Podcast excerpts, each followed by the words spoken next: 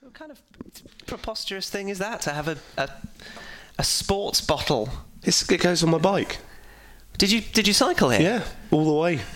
All No, the way from didn't. Didsbury to Woodford. No, you didn't. You brought a suitcase full of recording equipment. Are you mad? That's my only problem with Okay. this. The, the water, fine. Why is it in a sports bottle? Because for some reason he feels like he, this isn't the most energetic part of his day. And day. it's the way that he put it right in the middle of the table, Yeah, so slam. he couldn't miss it. Well, in case I decide to hit the gym on the way home. he says Something "Hit needs gym." hitting, Steve. I'm not sure it's the gym. this is a this is a this is a, a bike a bike bottle. It goes it goes in in the little surely you would have your bike your cage on the bike frame. But if your bike was here, that, that would be fine. if you if you haven't brought your bike, but you've brought the sports bottle that goes with your bike, you're making an incredible effort to highlight your athleticism. No, it's just no point having multiple different water bottles for all the variety of occasion that life But I throws at you. I know you well enough to know that that will be put down somewhere, and the next time you're on your bike, it will be not on your bike because you have forgotten where you put it down. I leave it in radio studios all the time. there we go. But do you carry it as a statement so when people see you and then see that bottle, they think there's a man who takes I'm care of hoping that himself? they'll look at the bottle, think there goes an athlete, and they'll ignore the uh, because they'll look at the expanding girth of my stomach. So is, there, is this water with like electrolytes just to keep your, your taut just, muscles just because it says electrolytes on it doesn't Only- mean that there are electrolytes Only if they're putting electrolytes in the tap water in South Manchester. Yeah, so you're keeping yourself well hydrated. Absolutely, It's very it's important. Yeah, It other is, people yeah. could maybe. Yeah, talking Yeah. of which, where's you know I'm, I'm a little bit drinkless here. Do you want me to get you a drink? Are- are- What would you are like? gonna have, one? have you got a refill? Do you want me to put it in a sports bottle or? He's, Oh, he spat it out. Oh, lovely. Incapable of drinking. This reminds me of I'm Rory gonna Smith's this up. attempts to eat a strawberry. Uh, so somebody has to have some sort of malfunction when it comes to inhaling or imbibing some sort of food. Now he's coughing. The, the man is not an athlete. He's coughing at being unable to drink water. Considering this is a football podcast in which we are supposed to also be able to simultaneously consume food and drink, we do seem to uh, run up to a few problems. Well, a lot in of people regard, do now carry just plain water bottles to show that they're drinking water during the day. They don't don't But- have a glass of water. No, but then to take it on to putting that water in a sports bottle is taking it just an. I'm, I'm better than that. I'm not I going to have think it in you're over water anal- bottle. I don't analysing. think we peop- are, Steve. People don't drink water as a status. They do. thing, you know. They do. They do. They have massive. water is a tu- status. they do. They wander around with these massive bottles of water, saying, "Look at me, I'm hydrated." What's, they do it. I'm um, sure they do on purpose. What are those? What are those um, sleek-looking bottles of water that you get? a flask? Um, no, no, no. Oh. At hotels, that, that you know you're at a fancy hotel. If you've got one of these bottles of water, what are they oh called? yeah, yeah, yeah. I don't know what they're called. Is it a bottle of water? what an excellent story this is then. You are talking about Voss. Voss, Oh, yes. sleek. So, Yes, so yeah. we and have. you never ever stay in a hotel that is nice enough for there to be a why- bottle of Voss left in the room. why, by the that's way, that's why I didn't know what it was called, honestly. But there's a, there's there's a boss at the BBC that Steve and I have who, who has a bottle of Voss refilled each and every day. So that if you're talking about next level, Are they glass that's or next plastic? level. Uh, they can be both. And he takes it to work and plonks It it, down it so down, you can see it. and he, I must admit he is fairly convincing you- in his athletic prowess. you should only reuse good quality bottles. Don't Which of- that is not. This is a incidentally. good no, you do. bottle. Apparently, you have to. You should change them. Like you should Yeah, change yeah. Your, your running shoes every six months. You shouldn't use that for like years on end. Is that why I've got bad knees? Because I haven't changed my running shoes for about 12 years. No, because you, That's because you can't run you properly. can't run and you've got a terrible body. This is Set Piece Menu, the podcast where normally four friends talk football over food. Today, however, and for the first time, there are only three. I am Hugh Ferris, presenter for BBC Sport. Steve Wyeth is a commentator for BT Sport. Andy Hinchcliffe is a seven time England international and pundit with Sky Sports. And Rory Smith is not here. What? is this the first sad. you're learning about this? Have you not noticed the empty chair? Oh, wait a minute. He's not here. Whether it's because he's embarrassed about his eating of a strawberry on the last podcast, or alternatively furious with me for banging on about American sports over and over again, he is unable uh, to be with us. And um, in memoriam, uh, Rory, uh, we had a little while ago on Radio 4 a programme about uh, Homer's Odyssey. So we thought that even though you're not here, at least we can reflect some of your expertise. That unfortunately has been turned off because it was too loud in the background. It's the kind of it's the kind of thing we listen to, or, And you in get the history of distracted, Household. I, I, I'm very interested in that type of thing. Well, you, you, can't, you can't really go into a former international footballer's house without having to turn off Radio 4 before you can have a conversation. Well, I'm not sure that's completely true, but certainly that's what it's like in my household. The, the, the Iliad's everywhere, isn't it? he adds everywhere. Everywhere. So, yes, we are here at uh, Andy's house. We are just a stone's throw from the famous architect Dave Jones, who uh, who lives uh, not only on your Wikipedia page, but also that Which way. Because I've noticed a for sale board has gone up outside Yes. one of your neighbours' house. Is that Dave Jones? Is he No. moving away in shame? No, no. Dave Jones's house, the famous architect Dave Jones, that is,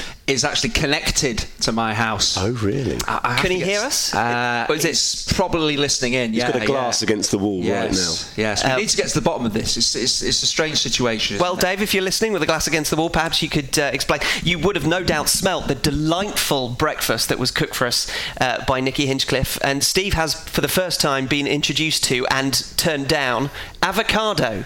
You're a bit too um, old fashioned to be having avocado at this time of the day, aren't you? Why am I the only person who's seemingly not allowed to have preferences over food?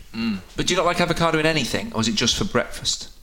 Avo- chicken and avocado sandwiches? No, why, avocado why in would you do that? sal- What- what's wrong with just what's, what's wrong with just that? having chicken? Well, why would you can't have to put have avocado with it? Because it's a, the perfect combination. A bit like us three in this podcast without Rory. the perfect combination. Do you not like it in salads, avocado? No.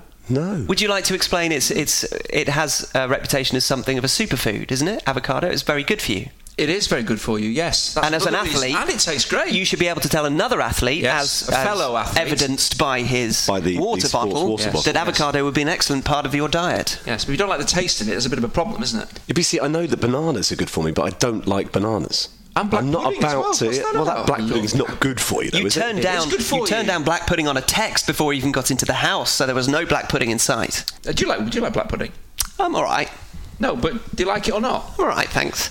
Uh, there are plenty of ways to get in Right, okay. touch. See, I told you I'm the only one who's not allowed to like food. I sat on the fence and waited for Steve to basically kibosh the whole idea because I knew he would. It meant that I didn't have to have an opinion. Uh, yes, so the ways to get in touch with Set Piece Menu are uh, many and all simple. At Set Piece Menu on Twitter, and also we have an email address, setpiecemenu at gmail.com. Um, please do review via iTunes. You can rate there too. You subscribe, of course, on iTunes, and also tell your friends. Reviews are essentially our currency. They make us look good. They send us higher up the charts. They are, to us, gold dust. So even if you don't particularly like us and you want to lie for a living, go onto iTunes and please review us. And we've had some, and they have been fairly glowing, but I think they're all from family members. We just need more. The more, the merrier, really. If I could ask you to do that, then I don't feel bad about asking you to do a second thing, which is to vote for us in the Listener Award at the British Podcast Awards. Now, you can do this online, and you can do it at British Podcast Awards, all one word, dot com slash vote. You just click on the Listener Award, just start typing in set piece menu into the box that is there for you, and vote. You have until the end of April. And just to paint a little picture about uh, the country lifestyle into which Andy Hinchcliffe is inserted himself since being a Premier League and professional footballer, three horses have just passed Four. the house. Was it four horses? Four. Four horsemen. Not of the apocalypse. Of the apocalypse. If, if we were. Apocalypse. Apocalypse. That would be less Bramwell, more Hattersley if I said that. Apocalypse. You sound like a male version of Clare Balding on Ramblings. Does it just kind of telling everybody what's going on around the weather and the clouds and the horses going past the house? Clare Balding and I shared a, uh, an office for the last week because she was presenting the um, World Track Cycling Championships at uh, BBC No, Media no, no, City no, no, no. in you Salford. were in Clare Balding's office. and I happened to be in the same room. So there we go. And? Uh, well, in a Venn diagram of Clare Balding and I, that central part is fairly large. What did you have let in me common? put it that way. What did you have in common? Talent. ability, and geographical location over the last What few days. They, they, were, bo- they were both keeping a curious eye over the cycling. Each week we settle back with stomachs full and caffeine running through our veins to discuss just one footballing subject. Then, when it's clear we've been sufficiently vague about a conclusion, we ask Andy to tell us a tale from his playing days that we like to call Never Mind Jackanory, What a Soccer Story. I understand from one of our delightful emailers that Jackanory is not something that travels particularly beyond the shores of the UK. We also had somebody on Twitter who got in touch to say that there was a conversation going on amongst people of a certain age in his office, and they were re- reflecting on, on, on childhood television programs. And Jackanory came up, Yep. and he said all he could think of was Chinch's soccer story. So we've actually Wow. overtaken Jackanory as an institution within the minds of some people. To be fair, that wasn't my idea, Hugh. That was your idea, wasn't it? So I, I do Take the credit Sadly, take the have credit- give you. take the credit for. I'll take the credit for that. Yes. I'll do anything to alliterate or rhyme, frankly. It's the only things I'm capable of doing. But what would be beautiful if one day you were able to present Jackanory on CBBC. That would be. I'd like, you know, the leather wingback chair. I could Yeah. wear, you know, velvet jacket, be by the fireside. But I'd, I'd want to tell my own stories. I don't want to read like a Roald Dahl book, do I? I You want could to read tell a the, Roald Dahl Neville Southall story. or you could would, you know, we could get talk a lot about naked footballers. So you know, hmm. what would be more relevant? Probably Roald Well, it Dahl. is, it, time, it- it now the, the, the modern equivalent. The CBeebies bedtime story, for those of you who Oh. have children, is the last thing on CBeebies before they shut down at seven o'clock in the evening. About five, o'clock? Uh. about five to seven in the evening. I reckon a chapter from your autobiography that would send most sure uh, most young children off to appreciate sleep, the, uh, wouldn't it? The Neville Southall Trivial Pursuit board story. They, that would give them nightmares. Thankfully, we have not been able to do that story, and we will just leave it as the Trivial Pursuit Neville Southall story because, frankly, any more information than that, not only children, but everybody would be completely offended. So, on today's pod, we have to choose an issue to talk about that we can confidently make our way through without the intellectual clarity of a Cambridge educated wordsmith. Uh, so, here goes, guys. Which ideas should football steal from other sports? So, for example, goal line technology uses the same ideas as Hawkeye in cricket, and of course, tennis prior to that, too. You've got squad numbers and names that came from across the Atlantic. For example, playoffs have very successfully been adopted in the Football League. Uh, that was an idea that football stole. So, some are commercial, some are cosmetic, some are based actually on improving the competition. But should football look elsewhere with a little bit of jealousy and maybe pilfer an idea or two? Steve can start us off, mainly because despite several warnings about the topic, Chinch is probably only thinking about it now for the first time. What topic? Exactly. So, Steve, if you wouldn't mind um, opening the door to this world of debate. Well, the- football's popularity globally, commercial success, it would be easy, wouldn't it, to just feel like, well, football's clearly got things right and other sports should be looking into what they can learn from football. But there is, I suppose, the obvious one that we've never been able to, to quite adopt. In fact, I'm not sure we ever will, but perhaps Andy, as a former player, could, could give some insight. Is there any way that footballers will ever embrace the same attitudes towards officials that we see in both codes of rugby, particularly rugby union? The, the, the yes, sir, no, sir, three bags full, sir, mm. or will it always be a snarling to Jack and eye? will it always be that snarling, eye bulging, sort of angry, almost disrespect that you get between Yeah. between, between players and referees yeah, in football? That respect. Is it? This is the thing. Does does football make the players behave like this, or are they? Is society? So these lads are coming into the game and behaving like this. I absolutely agree. That's why I love watching rugby and the way that they treat the referees. In fact, you've got someone at six foot five, Paul O'Connell, talking to a, a five foot seven referee, calling him hmm. sir, and there's that respect. And the person it's always been there, so that's always going to carry on. Football can't do that. Football can do that. But again, how, where do you even start? I'm sure the referees would appreciate it, but it has to come from the players and it has to come from the clubs. So where do you even start to change players' attitudes on the pitch? Surely it has to change in society first. But there's course, no, ta- you know, it's eno- there's no tactical advantage, change. is there, to, to, for players doing this? They never get a referee to change their mind. They simply just use it to vent. Yeah, the there- there's no, at There's referees no is- benefit is to just- it. yeah, you can talk about players being uh, aggressive with their tackling, for example, and say, "Oh, you don't want to take that out of their game because it wouldn't make them the player that they are." Hmm. But but that there is n- there is no benefit to be gained from it. So why couldn't you? Well, it's mind. It's mind. it? It's mind games. Yeah. The angrier you appear to be about a decision, the more you put doubt in the referee's mind that he got it right, and perhaps he might think, "Oh, I'll, balance it up later on in the game." Or Justin, that's true. You I think I- referees- There's, there's, there can surely be no other explanation for how seriously a player would contest a decision, knowing that the referee isn't going to change his mind, Mm. other than to strongly make the point that you've got this wrong and you owe us one further down the line. Mm, I'm not because it's like the, the appeals for like throw-ins when they clearly Yeah. know. I, I've done it myself, and I'm thinking, well, So why do- why- why I did don't you do know it? because it's it's, it's the done thing. Exactly, it's the done thing. It's instinctive, and it's it's what we all do. But that doesn't make it right, and that's why again, how do you change that? I have to change as a player. The modern players have to change the way that they go about the job and the way that they see and treat the referee. But that surely starts away from the game. It has to start in the clubs, in the dressing rooms, and out in real life. They have to change the way that they see the world and then take that respect that they have onto the field. But it's been talked about so many times, hasn't it? How do we treat referees? How can we change how we treat them? Nothing has changed. But were you doing it when you were a young player, when you were playing in your early teens, for example, and mm. getting the getting the sense that you were a serious player and you were going to be successful? Because um, it would have been, I would imagine, clear to everybody at that at that it, point it that you were massively was. talented. Yeah, yeah. But yeah. did you did you almost reflect the success that you were having by becoming more and more obnoxious on the field? No, I think because can we stop kids from doing it? Well, I, I took my lead from the, the, the, senior pros that I played under when I was 16, 17. When you come into a, a club like Man City and you, the, the, senior players that you deal with, you see how they mm. behave, and that's the way that they were behaving. So you feel to be part of that world, not just the actual playing of the game, but the, your attitude on the field as well. You kind of mirrored what they were doing because you felt, well, if they're doing it at 32, I, I, should maybe be doing it 16, 17. But that's, again, there's got to be this change, hasn't it? And it's, it's a huge change. Whether it would would the game be better for it? Does it actually massively affect the game? Well, the referees will say it's really yeah. unpleasant to be shouted at like that. But do you think if if there was that change and we had that kind of rugby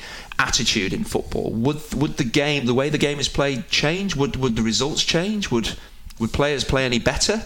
for kind of keeping it all in a little bit and actually saying I, I shouldn't be doing these things and, and, and, treating the officials like this. There's got to be a better focus for aggression, though, mm. hasn't there? There's got to be a better channeling of of the intensity of your well, performance. There's nothing, there's nothing more aggressive than, than yeah. playing rugby, and you see these big lads smashing into each other. As soon as the referee's whistle goes and he starts talking, everything else is put on the back burner. So you're thinking that's a more aggressive game than football. So in rugby, they can do it. They can be very aggressive and, and be combative. But then suddenly, when the whistle goes, they change their attitude. I know they have these dust ups, and referees just let them get on with it and they have a punch up or two. But 90% of the time, they do stop and listen to the referee. So it can be done, can't it? And of course, a lot of it comes down to the fact that the referee indicates when he wants to communicate with the players. Mm and only my understanding is that only really the captain of either side is allowed to approach the referee. And, and even brought that in, in football in started football to do that now. Yes, bring the but, captain over. But, yeah. it doesn't work. It doesn't work. and uh, and you, you sort of started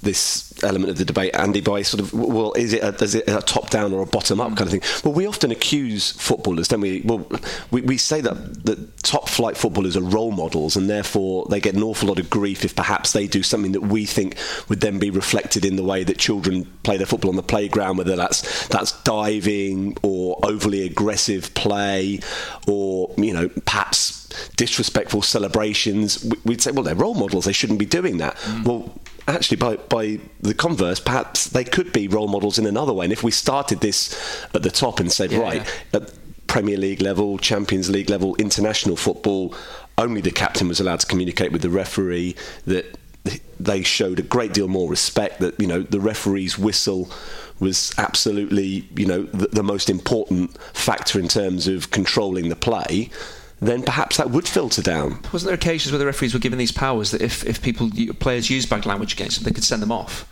It, you can clearly see, you can lip read pretty some of the language that is used towards referee, and no one ever seems to get punished for it. So do you think the referees should be taking so a stronger stance. Several saying, clampdowns that if you failed. send off five like players, tugging in the actually, box. We've mentioned this before, yeah, haven't we? You've but got to clamp down on it verbally abuses consistent. you to, to your face, and we can see that happening.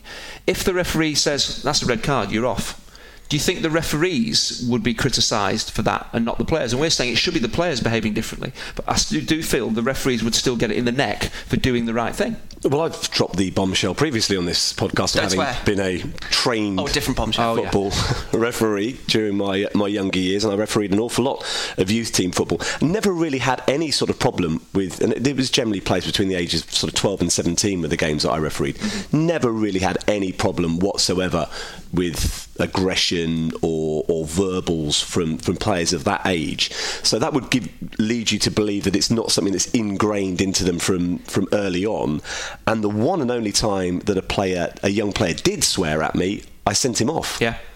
So I'm presuming. And how was that viewed? Though? Man. Well, how was that viewed? Not very well. By the parents. The parents were, on the touchline were absolutely incensed exactly because they hadn't seen it before but I had previously warned him about it. We had been told by the, the local authorities that they didn't want to see, you know, this was in the home counties, Northern Hampshire, they didn't want to see swearing on the football pitch, and that it, it should be something that we dealt with with a red card. I'd love to see you referee But the Premier League. do you know what? You would be amazing, wouldn't Do you know you? what? eh? The paperwork. There'd be nobody left on the pitch, to be honest. But with that with that with that sports. Oh, sports- the yeah, with that- electrolytes flowing through is Well, no, no, because what unstoppable. I'd need a, I'd need a watch on each arm. I'd need my goal line technology Yeah. um, indicator, wouldn't I?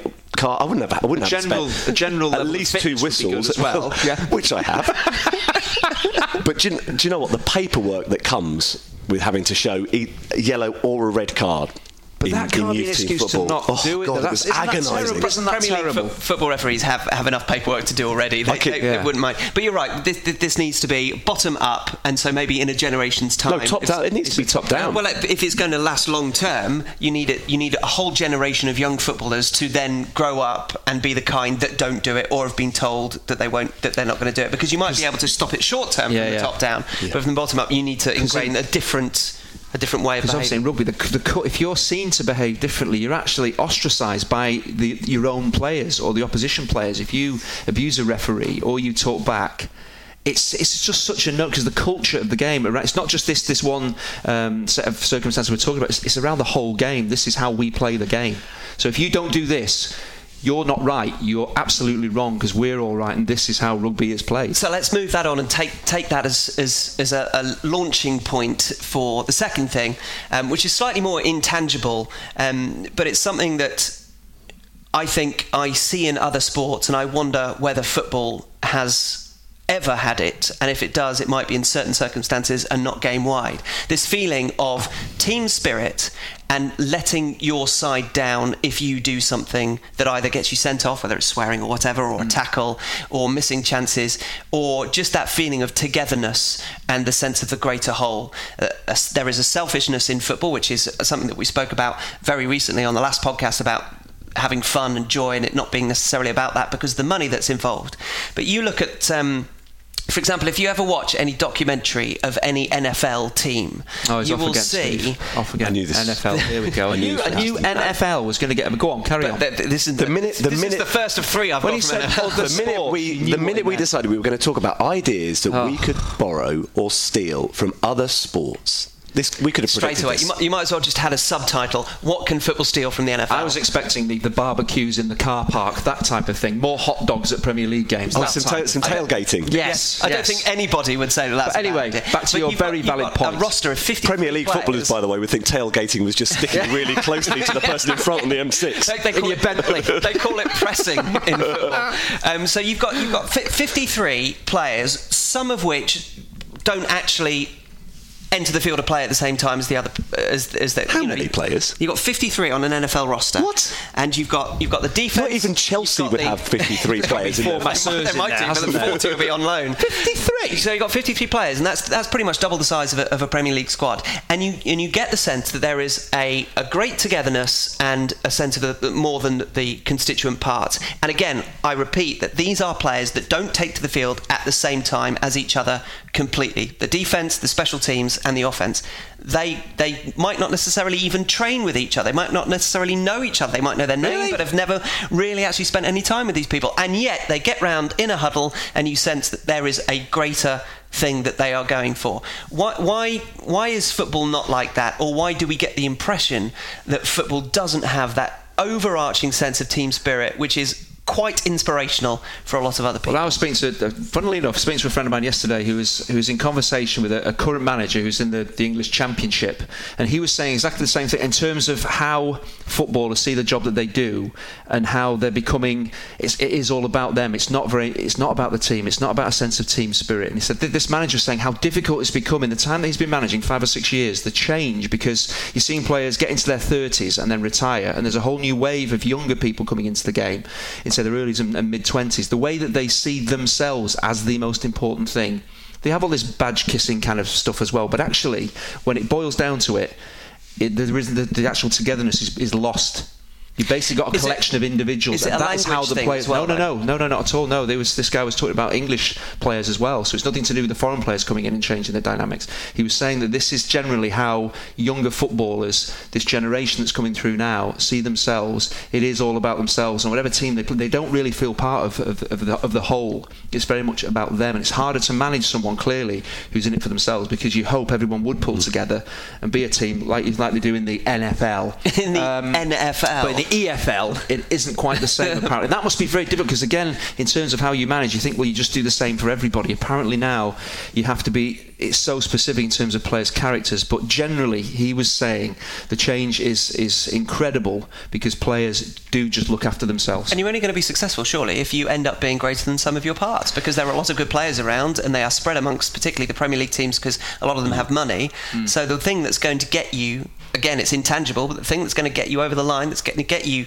to being better than those other teams who have the same amount of money to spend so, is by being so it's by do, having that intangible part to lift so where do the Americans get this from then? Is it is it cultural why, why do, the, why come, do the teams feel like this? It can come from a, um, a, a, sense of historical place. So you might be playing for a franchise that's incredibly famous, like contractual mention of Sir Alex Ferguson. He would always educate players coming into Manchester United about the history of the club mm-hmm. and about how it's incredibly important that they give themselves up to the history of the club and that they respect that and they understand what role that they are playing um, in the larger context of the club. Um, and then you take it back to the beginning of their careers, and often it's high schools who are their community, their entire uh-huh. community is that the, the relationship between the high school and the community is so strong because that is the thing that lifts them again above their geographical area. So you might be a, a, high school in Texas, but you might be known throughout Texas okay. because of your football team. And the other thing is religion as well, because quite a lot of the, the colleges and the high schools are religious schools, and so they can come together, they pray, and they, they find a way of expressing mm. it that way. I'm surprised in some ways though, that this this idea is, is being motivated by American sport, in which there is so much money at the, the top level. Because the, the sense would be that the reason maybe that football doesn't have that same sort of unity team spirit that perhaps other sports do in in the UK would be that you know if you're earning hundred thousand pound a week, win, lose or draw, and it's going to be your name on the back of the shirts that are getting sold in the club shop. I can see where that sense of entitlement comes from. Whereas perhaps in rugby and cricket, where yes, there is still you know good money to be made, but success is much more individual success is much more dependent on the success of the team, isn't it? You, are not going to have the same disparity in wages between the top the top players and the, the junior members is in in those sports as you would have in football, whereas surely in in the NFL, in the in, in the NBA, in basketball, lesser extent ice hockey perhaps, there is huge amounts of money at stake in terms of the, the, the worth of, of contracts for the top players. So how do those, you, you know, how do they, that, that, that key, the key player within that franchise, how do they retain this sort of humility of being a, a team person when though, when, when they're earning yeah. tens of millions of dollars also a year. because no player in the NFL can succeed without the team, and that's one of those. But you could have the same argument about about soccer, but it doesn't seem to. You could, but if a player was brilliant, if you're a Lionel Messi, you can run rings about around every play. You get the ball from the goalkeeper, and you can run, run, run, run, run, and you can score. You can do it on your own. Yes, it's an extreme example, but Tom Brady, the most famous and most successful current player in the NFL, not only did he take a pay cut and has consistently done so to fall within the salary cap boundaries to allow other uh, money, money to be spent on other parts of the team to improve the team around him, but also he says that I cannot succeed without the team. If he throws a perfect pass and the receiver doesn't catch it, they don't go 15 yards down the field. If his offensive line doesn't protect him from the rushing defense, he's, he's going to get, get sacked. So he, even though he is the most, the stellar name of the NFL, and he has won more than anybody else playing the game currently, he still needs the team to succeed. But you could say that the selfishness that comes from yeah. soccer, yeah, but it's still the same. Is still because you can do it on your own, or at least you can think. But then, but then I think there's, there's teams that get relegated, and I, have been in a team that, that was relegated at Sheffield Wednesday, and I got the feeling that the players were kind of, oh, we've been relegated. But anyway, I think they'll probably be. A, uh, they, they don't really feel it because if if they felt it, we probably would have had a better chance of staying up. But once they get relegated, they very quickly say, well, the team's got relegated, but I'll be all right because I can be. So very quickly, but again, that's down to character, isn't it? Yeah, that's a, a, a mentality thing. You know, I, I, take the point about Tom Brady, but, you know, Cristiano Ronaldo will, will feel as though, well, providing the crosses of a sufficient quality, he'll put the ball in the back of the net. The, the similar, similar principles exist. Cristiano Ronaldo and, and, Lionel Messi may be superstar players capable of amazing things, but they still need 10 other good players around them. Otherwise, they're not going to achieve and, and what they want to achieve. But it's whether, it's, it's whether they think that They might. Yeah, yeah, that- so it's a mentality They thing, yeah. think Yeah, yeah. that they need those uh, people. And modern football coaches are very definitely looking into the backgrounds more and more of players, looking at the character of players, see what injuries they've had, how quickly they came back. They're not just looking at how good a footballer they are. They're looking And- at when that doesn't work, how keen are the they to, well, to throw exactly. them and be selfless. And funnily enough, I'll, I'll do two more NFL points and then we'll, No, we'll stop with NFL. more. Scouting in the NFL is very much like that. They If will you spend a lot of time researching their background, their family. What, what part of the country they're from, what their schooling was like, how they responded to the fact that they were a superstar athlete, did they manage to keep their grades up?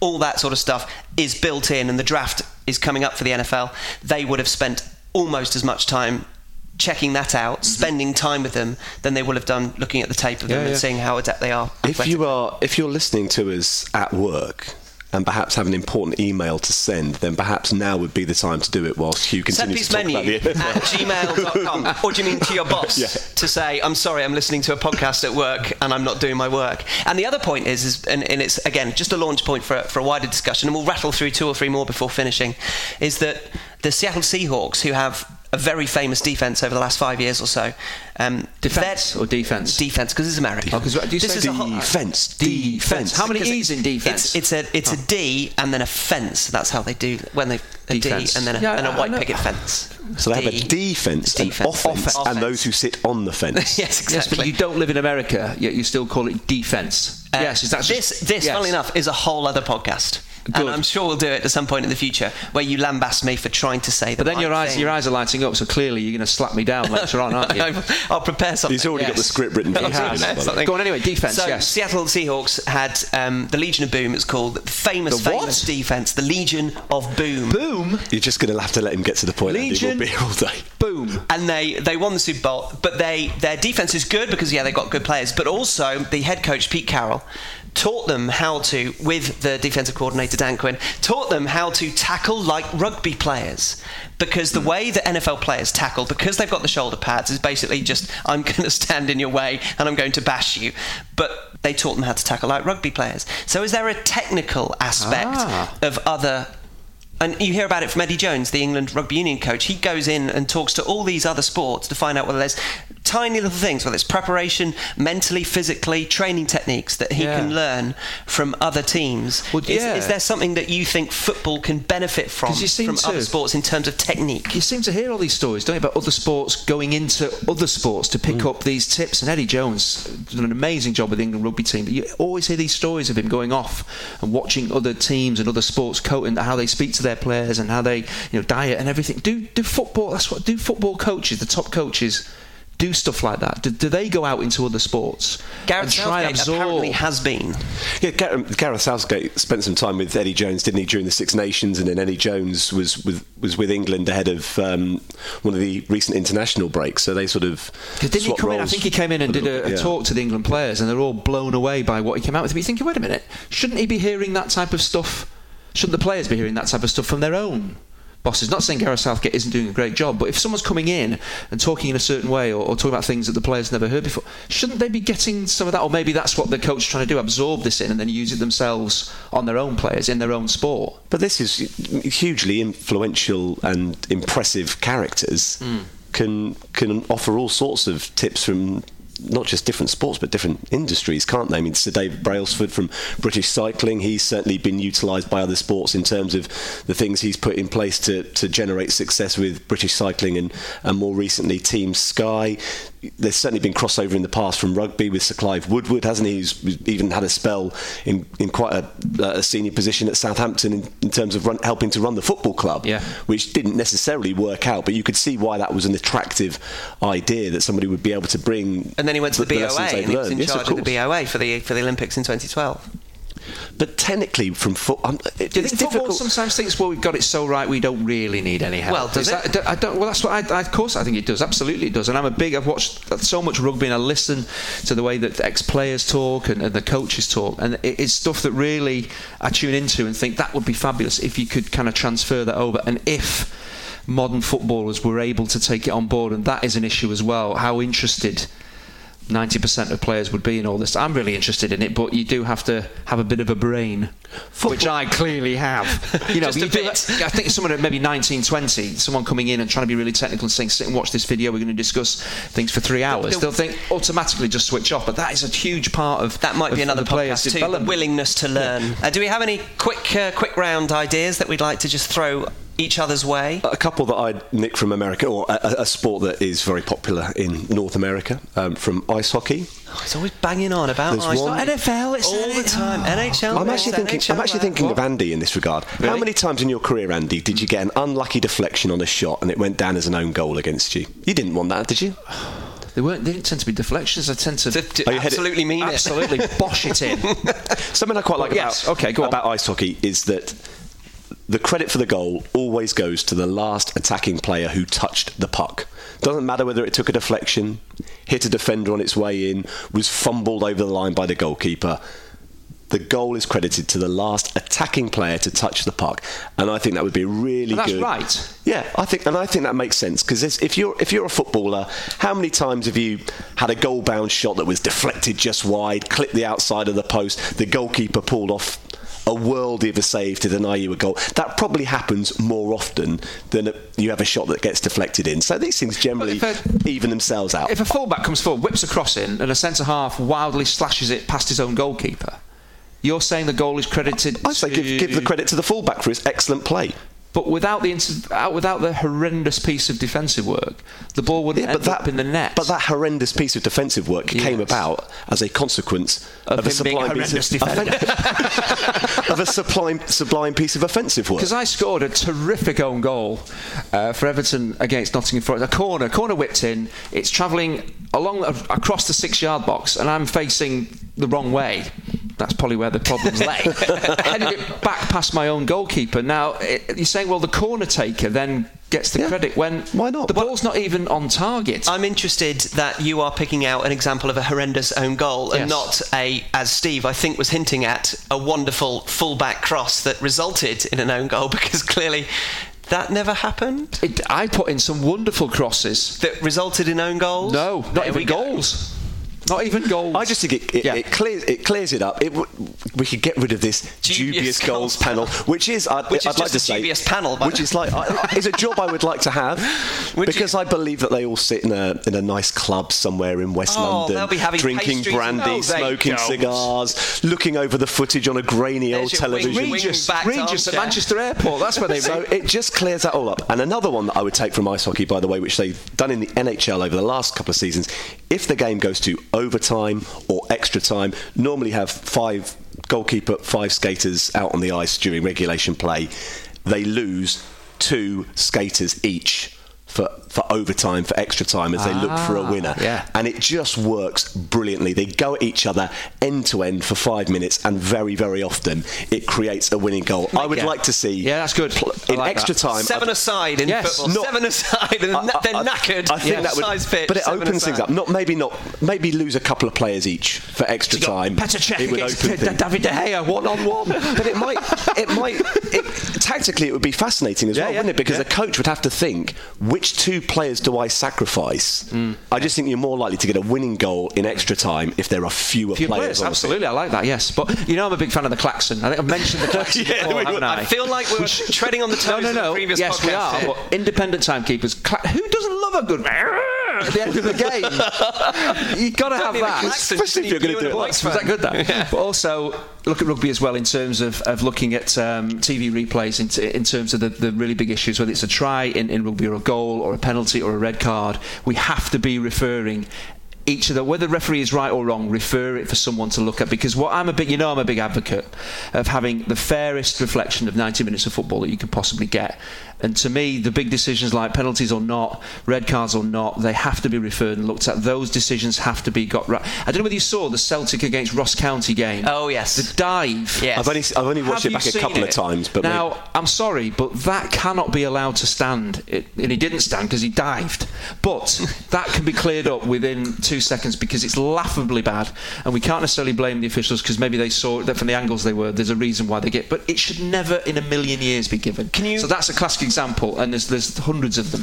Can you remember on a previous podcast they used the word egregious, and you said egregious? What the hell's that? That was a character in Star Wars. That general, general General egregious. egregious. Yes. Um, the uh, that is an example of Yes. an egregious refereeing error. Right, so the way to sort that out is to say, you- right, you, you stop the game, you, you're going to you've given a penalty. That- we, we can assess that very quickly. That Surely is that's coming. Come in. That is coming in this video assistant referee Is it trials that they've been having in, in quite a few European leagues.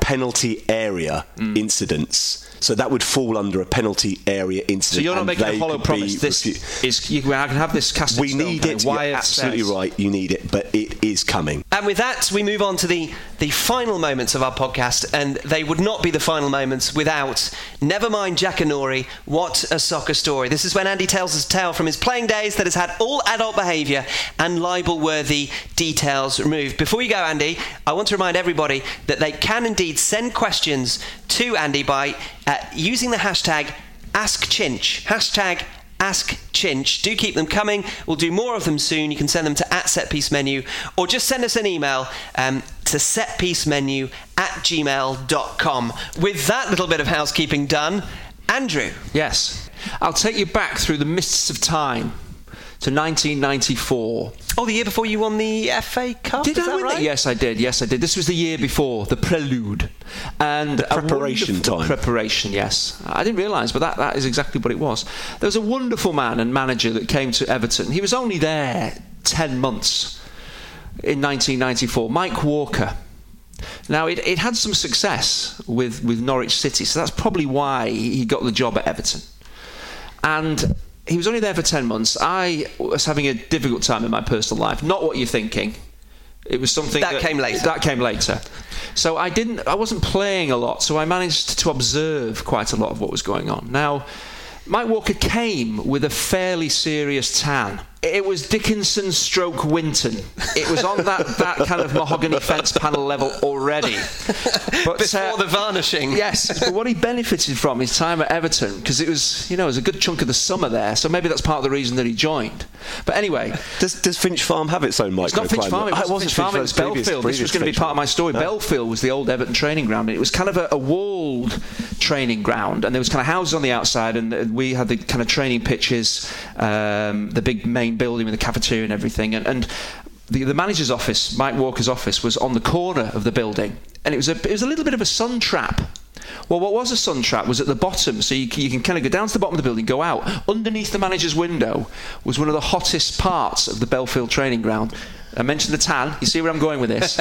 there was one day after training, must have been about half past 12. It was a glorious, it was May or something like that, late May, beautiful day. So we all come out of training and we get the whisper, you've got to see this, you've got to see this. So we all go around, all sneak around the corner of the training complex.